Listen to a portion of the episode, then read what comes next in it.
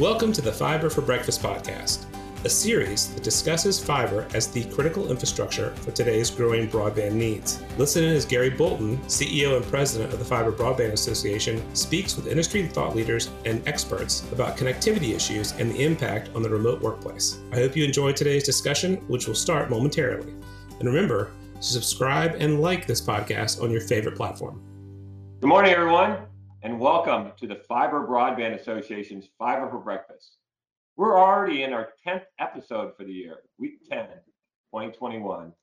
Before I get started, I wanted to mention that the Fiber Broadband Association has been very active on the Hill in the past few weeks. I would like to thank our members who have joined us for a number of virtual fly-ins where we held meetings with congressional representatives from their state. We believe that there's some very exciting broadband infrastructure legislation that will be introduced this week after the COVID relief package, the American Recovery Act, passes the House today. So stay tuned. On the topic of the American Recovery Act, that legislation also includes some $17 billion of broadband provisions, such as $7 billion for E-rate, with money for Wi-Fi hotspots, modems, routers, internet-enabled devices. It also includes some internet services for students, staff, and patrons.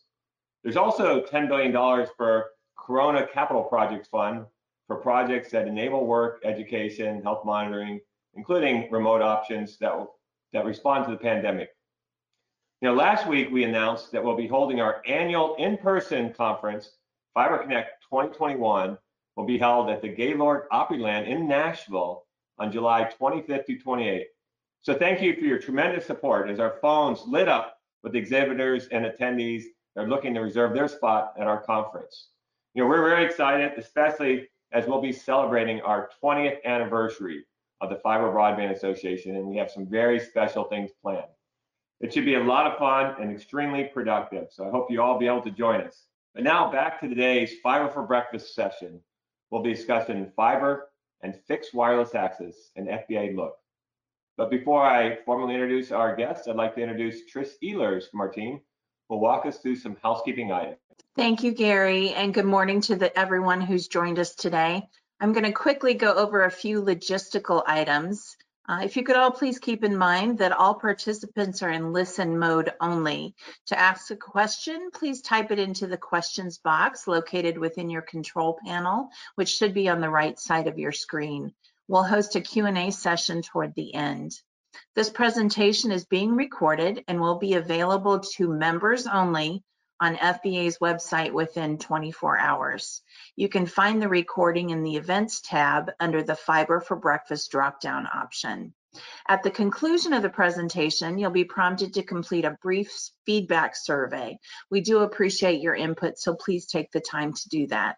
I'll now pass it back to Gary to introduce our panelists and get us started.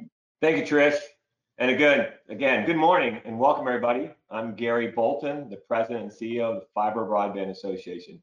You know, last week we spoke with Larry Thompson, the CEO of Vantage Point, discussed the white paper on if and when fixed wireless access is appropriate to deliver gigabit services for RDOF projects.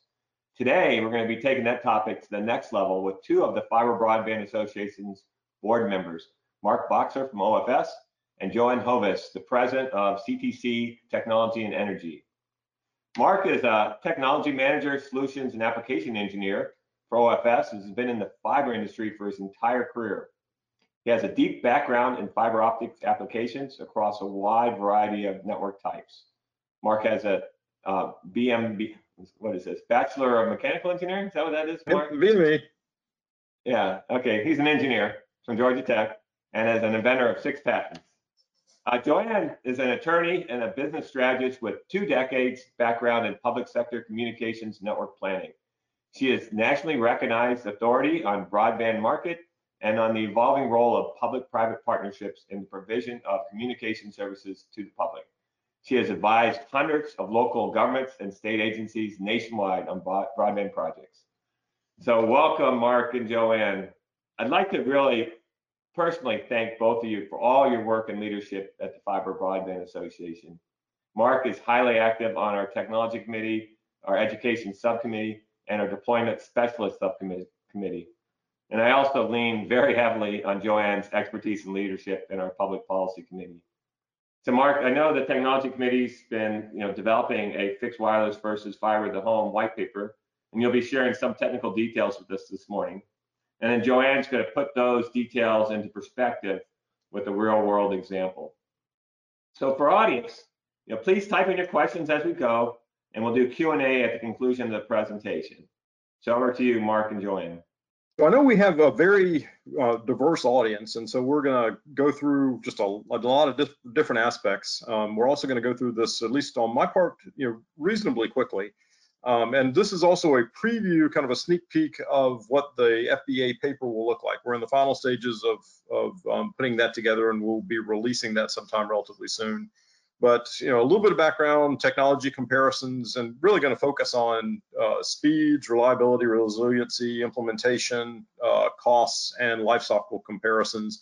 And then I'm going to turn that, that over to Joanne, and she's going to give us some real-world perspectives about really how some of these principles um, you play in real life. So, you know, one you know overarching comment is that fiber loves wireless and wireless loves fiber. And people have been asking me you know, when is wireless going to, uh, you know, take over fiber and uh, supplant it? You know, they've, they've been asking me that for 30 years.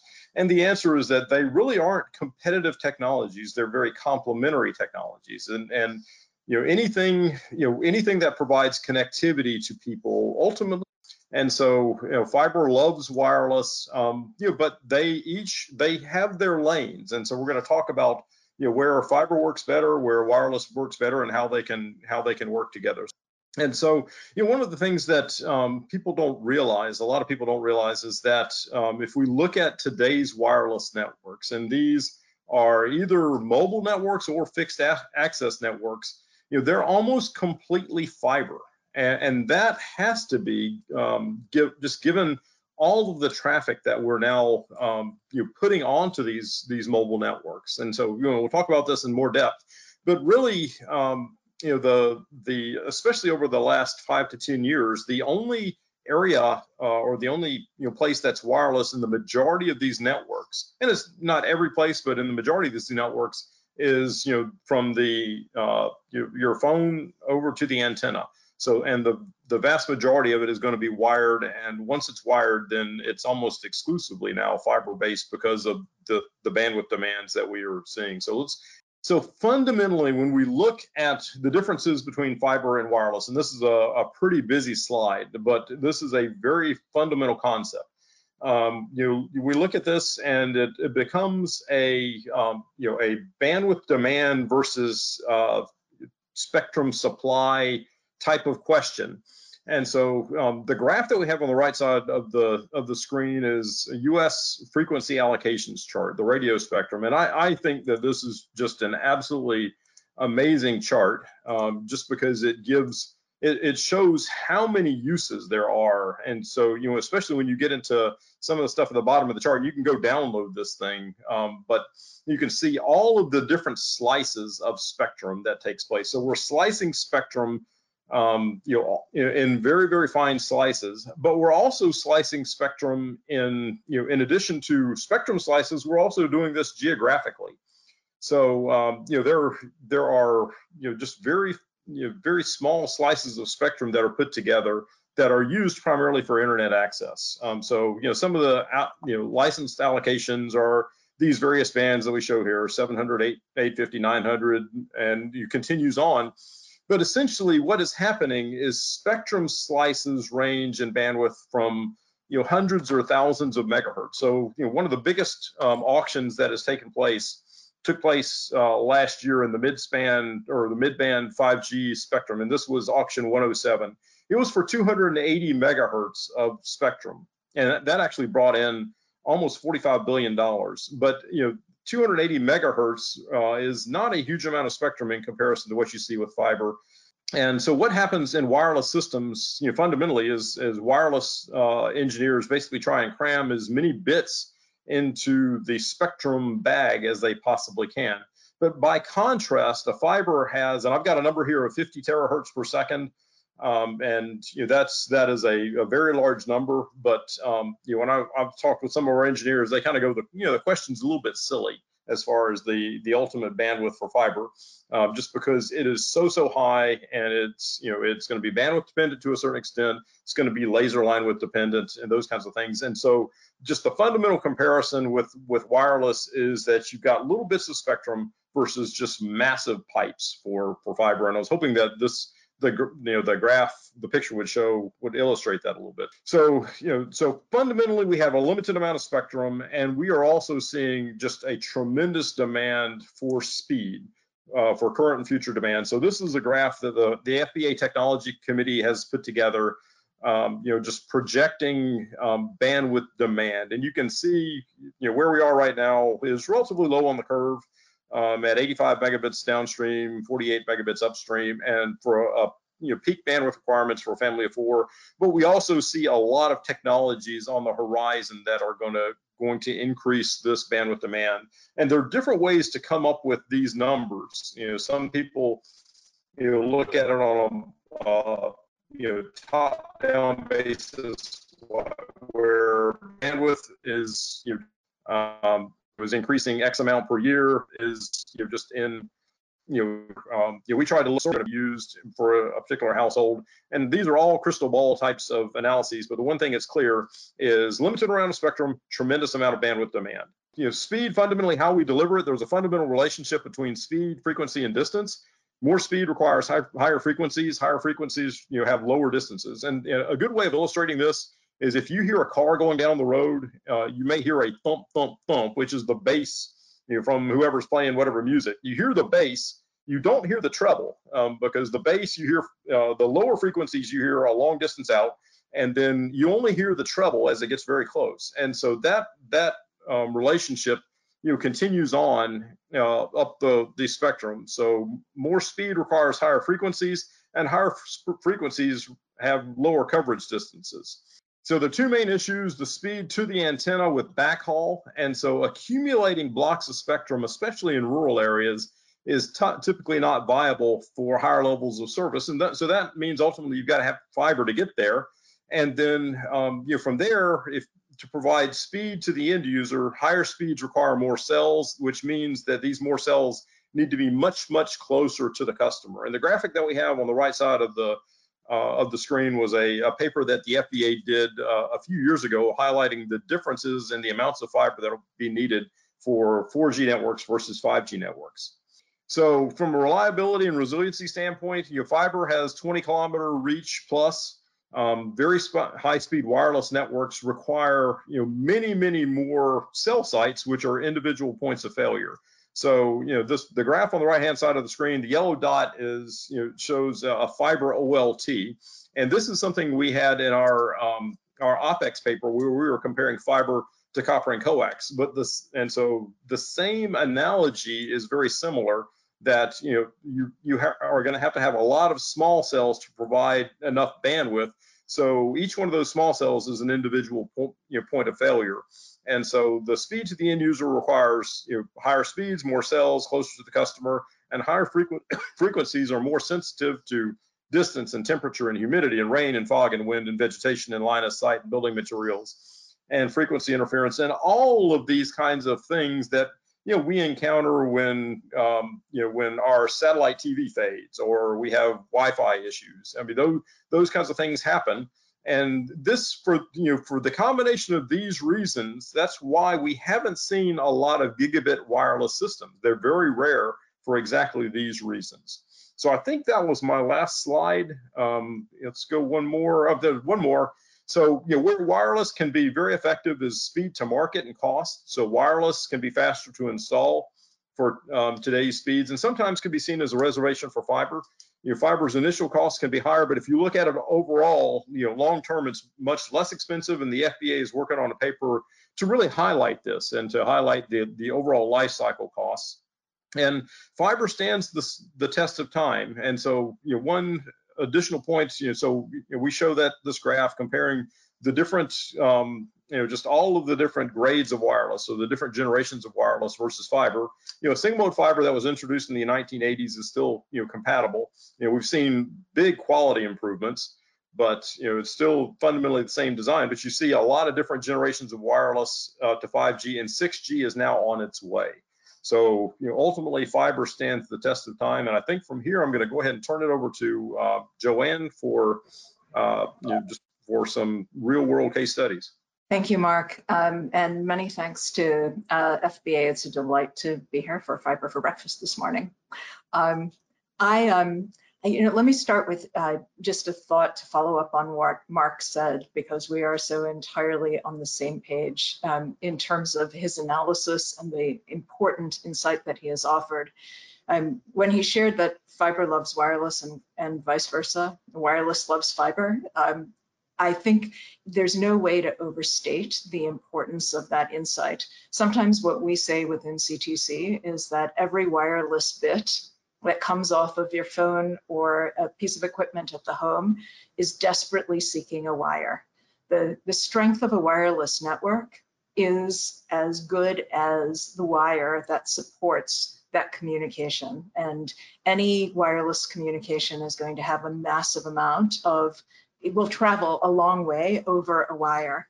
The more wires, ideally fiber, the best of all possible wires, the holy grail of communications infrastructure, the more wires there are close to a piece of wireless equipment, the better that wireless equipment will perform and the better the network will perform. And that's an incredibly important piece of understanding um, why this is um, so significant.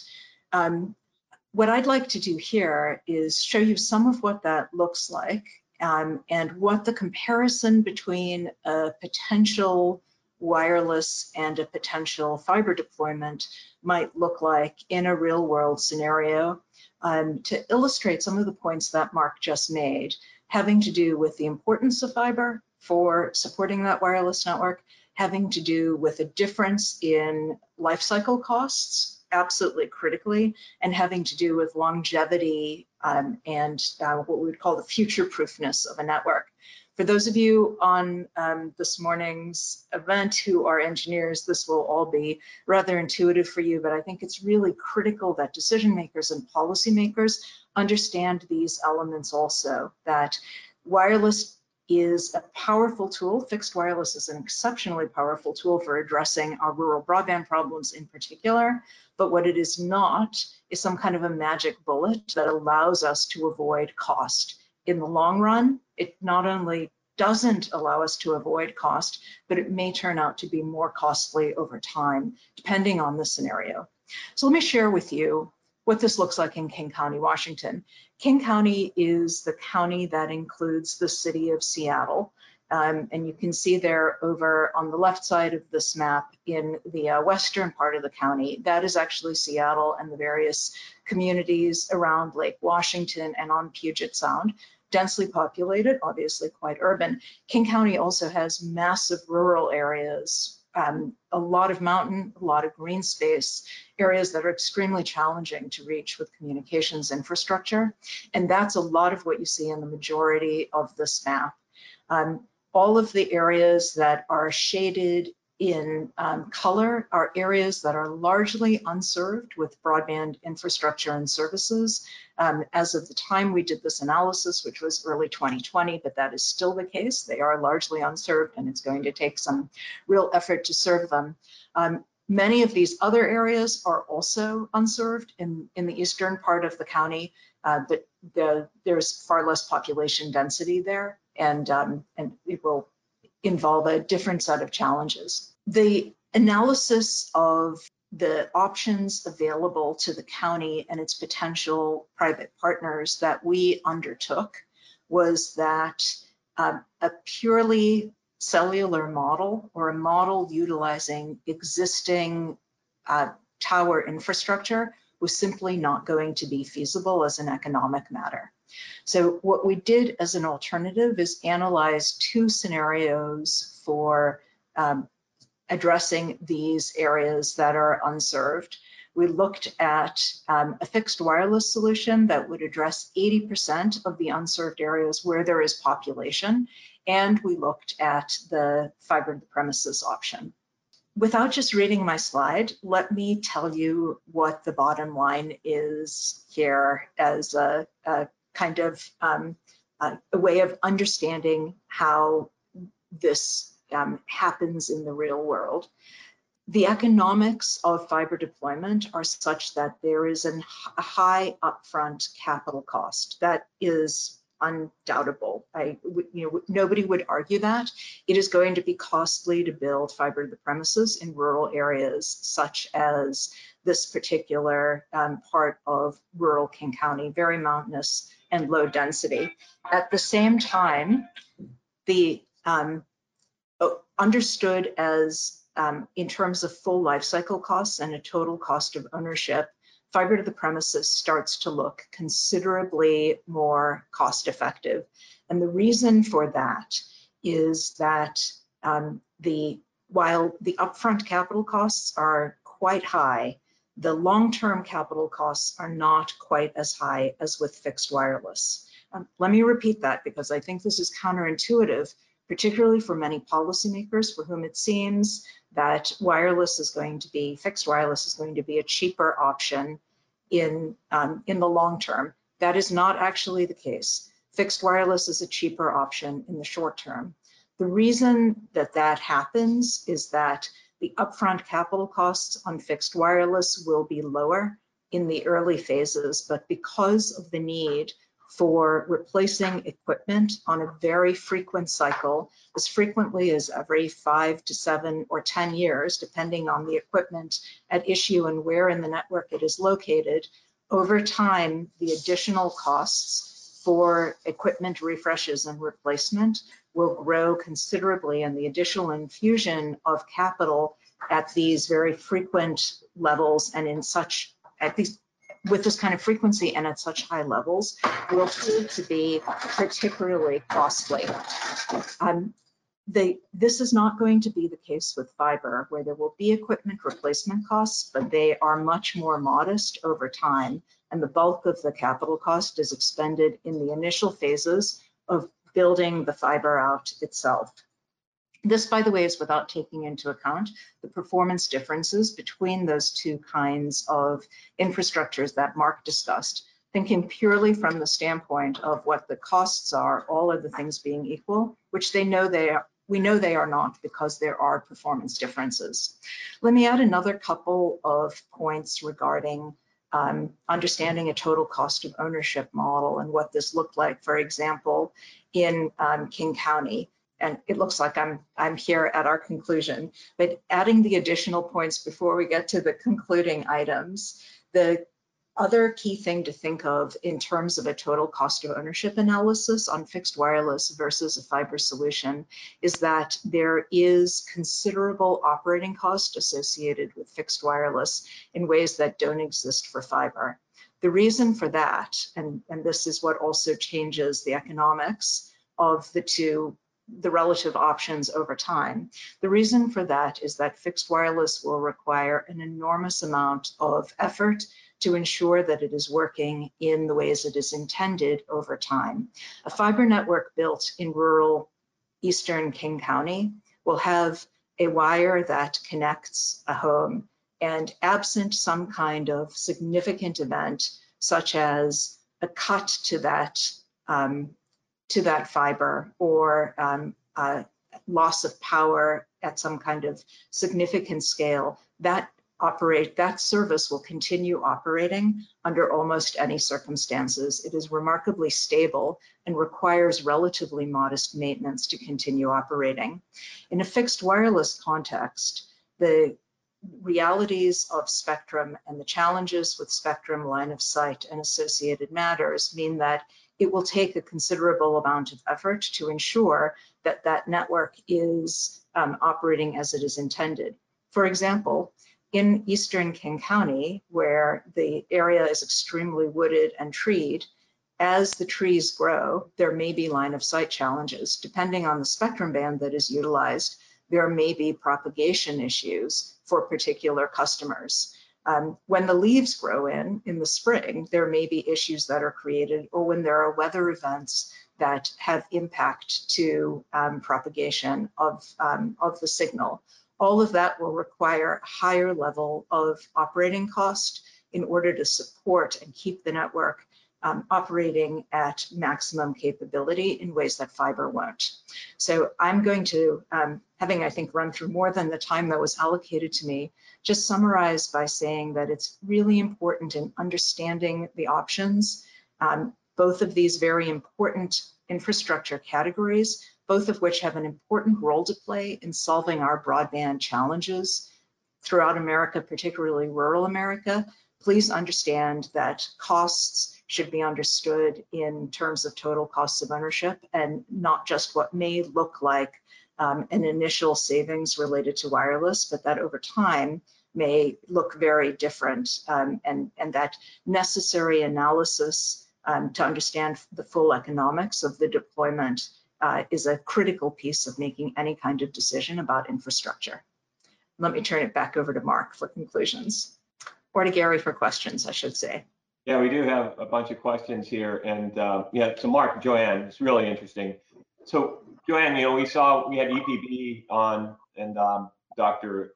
Lobo the other day, um, a couple weeks ago, and they were talking that the fiber, uh, the economic impact uh, for Chattanooga for fiber was like seven point, or two, excuse me, $2.7 billion. And a lot of that impact not only was jobs and companies moving to town and you know, economic development, but also on power grid, you know, the um, smart grid, and they were reducing outages by 43%.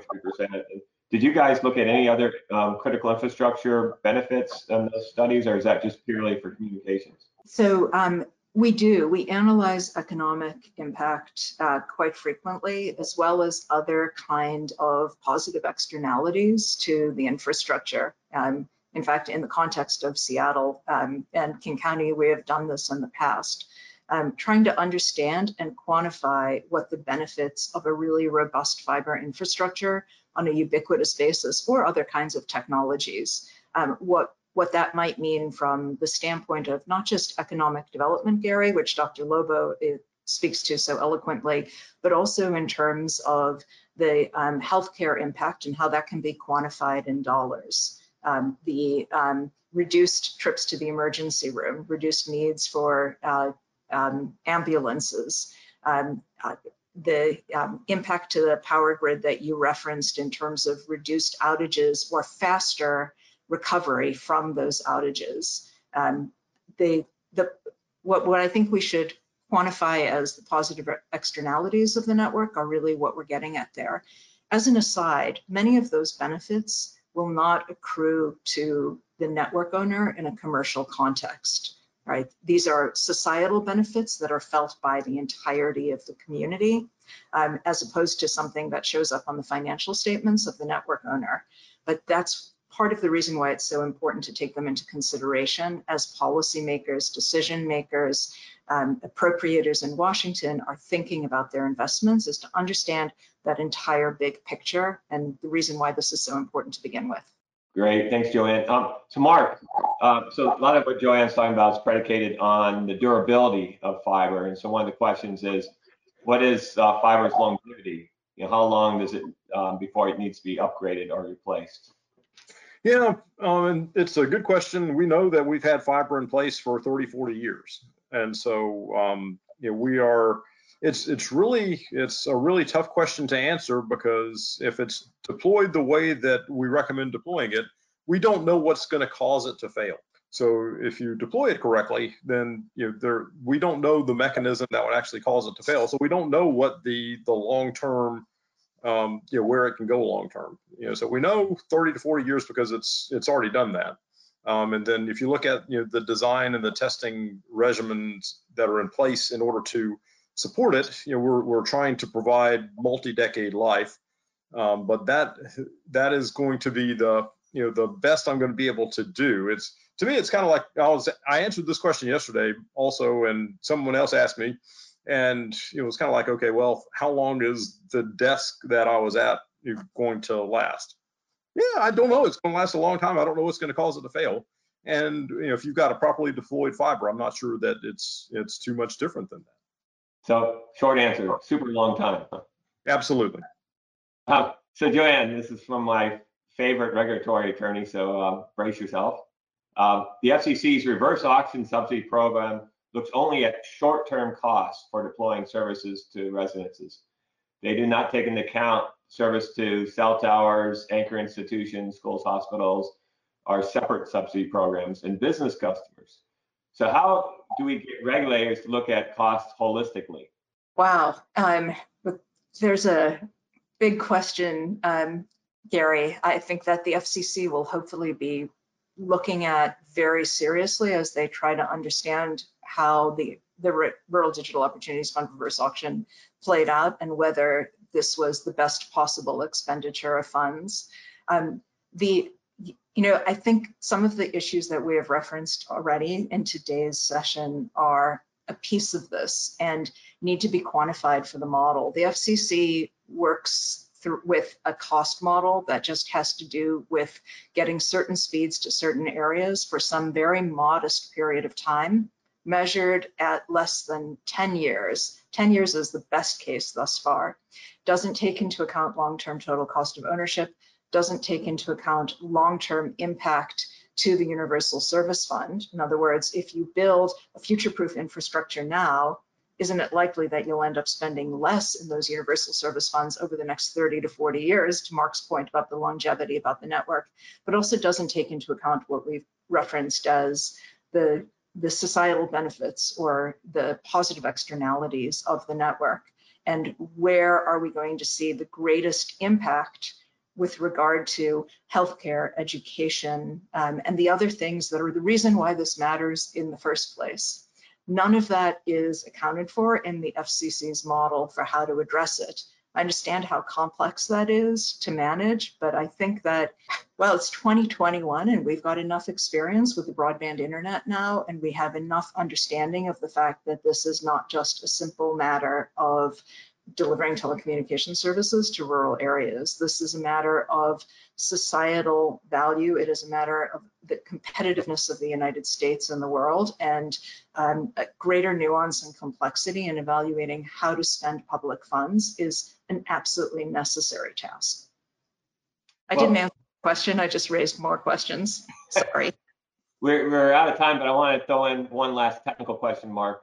I think it's a good one. It's um, should we be be focusing focusing apologies or will wireless require dedicated fiber? Can you repeat the question because you cut out for a second? Well, we, should we be focusing on PON technologies or will wireless require dedicated fiber point point? Um, you know, what we are seeing is that, uh, you know, PON is continuing to grow and the speeds that are um, being deployed over PON are continuing to grow. And um, it's a really good question. And um, you know, we are seeing some deployments that uh, you know have dedicated fibers. We are seeing some deployments that use PON. And so that is uh, that's I'm going to give you an effective non-answer with that one. Um, uh, but you know, we we have seen both, and a lot of it is going to depend on the business plan and ultimately what you're trying to deliver you know, to to your customers. Um, both are are viable, uh, especially with the next generations of PONs that are coming in at 10 gigabits per second and and above, and they're you know being commercially deployed today. Um, you know, there are networks that have been that are using NG-PON2 over over PON architectures. So, um, you know, I think either one is a valid choice, and it's worth a, a deeper look based on your business plan. All right. Well, thank you so much, Mark and Joanne.